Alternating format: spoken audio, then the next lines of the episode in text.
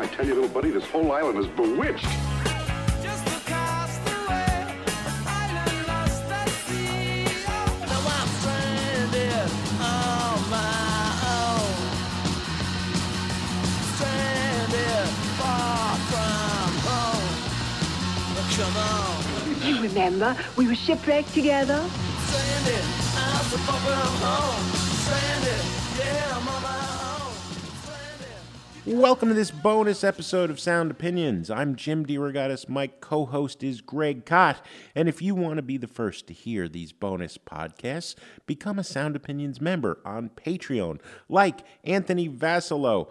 Thanks for your support, Anthony. As you know, Greg and I have our heads crammed full of so much musical knowledge, useful or otherwise, that there's no telling what will bubble up on any given day. When one of us has a song in our head we can't live without, we add it to the Desert Island Jukebox, songs we'd want with us if we were stuck, forever, stranded away from civilization. Greg, you got a song you want to add. Give us a slight hint. I'm going to play a song by a band that has released many, many great songs, but the one I'm going to play, I'd say, is one of their top five of all time and was only released as a B side. Oh, I love those. We'll hear more about that in a minute on Sound Opinions.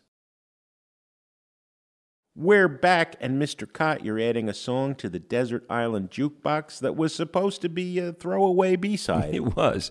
Uh, the band didn't like it very much, which is inexplicable. Now they love it, but uh, I'll, I'll get into that in a minute. I, I heard this song. You know, I, I got one of those Sirius uh, subscriptions, right, for the car. So when I'm in my car, burning up my six dollar a gallon gas, I'm uh, I'm listening to Sirius stations, and I heard this pretty cool band, uh, Soraya, cover a song called "I'm Not Like Everybody Else." Oh, yeah. the Kinks song. Yeah.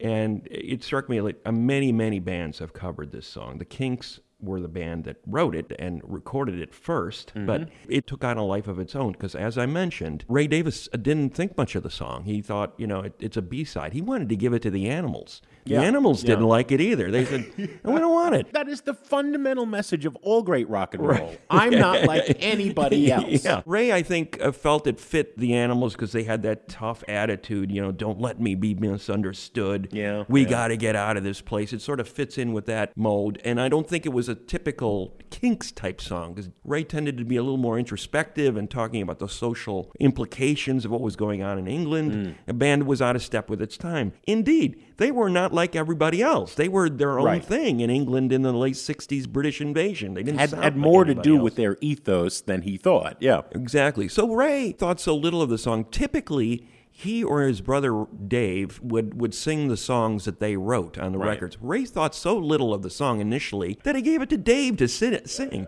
So Dave's got the lead vocal on this song as this B side. It was released in 1966. I've heard the song so many times now. I seriously believe it's one of the Kinks' greatest songs. It's I'm with you. top three, maybe top five. I, I think I chose it uh, way back when when we did a list show, and I can't remember what the topic was now. Yeah. But yeah, it's immortal. That It's a- song's immortal. It's a masterpiece, and Ray has since embraced the song. In fact, when I saw him do a solo tour in 2006, uh, David had some kind of medical issue, so he couldn't accompany his brother. But Ray opened the show with that song. So it went from like a B side that I don't really care that much about, I'll let my brother sing it, to I'm singing this song now, and not only that, I'm opening my shows with it. I think he recognized that the greatness of the song when so many other bands started covering it. You know, not bending to the will of the masses, I'm doing my own thing. It is the Kinks. It is Ray Davis in a nutshell. You got to love the song too. Dave's guitar part is so critical to the song. That menacing uh, minor key guitar solo that opens the song, and then it ascends to a major key, and it becomes this huge anthem by the end. Right. You know, so he's singing these verses about how he's not conforming, and at the end, it's kind of like a, a statement of true defiance by the Kinks and Ray Davis. Here is the original version, the B side. I'm not like everybody else by the Kinks on Sound Opinions.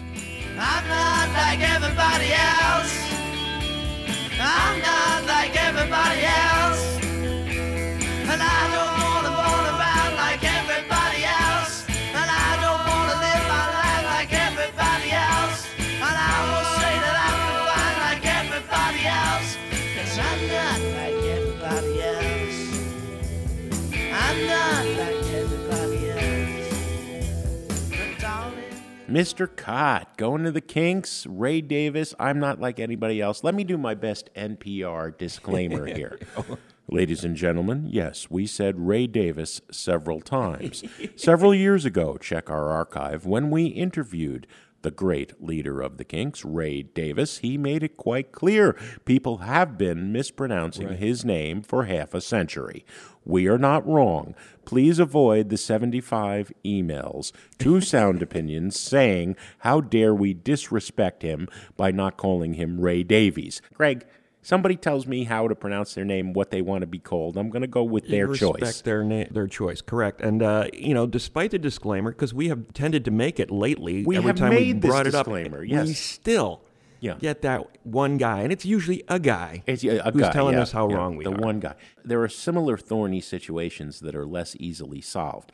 If whatever Ray wants to be called, I'll call Ray a king of rock if he wants to be called. Exactly. That's it for this bonus podcast episode. To support Sound Opinions, become a member on Patreon and connect with other listeners on our Facebook group. Sound Opinions is produced by Andrew Gill, Alex Claiborne, and our associate producer, Sol Delgadillo. Our social media consultant is Katie Cott. Thanks for listening.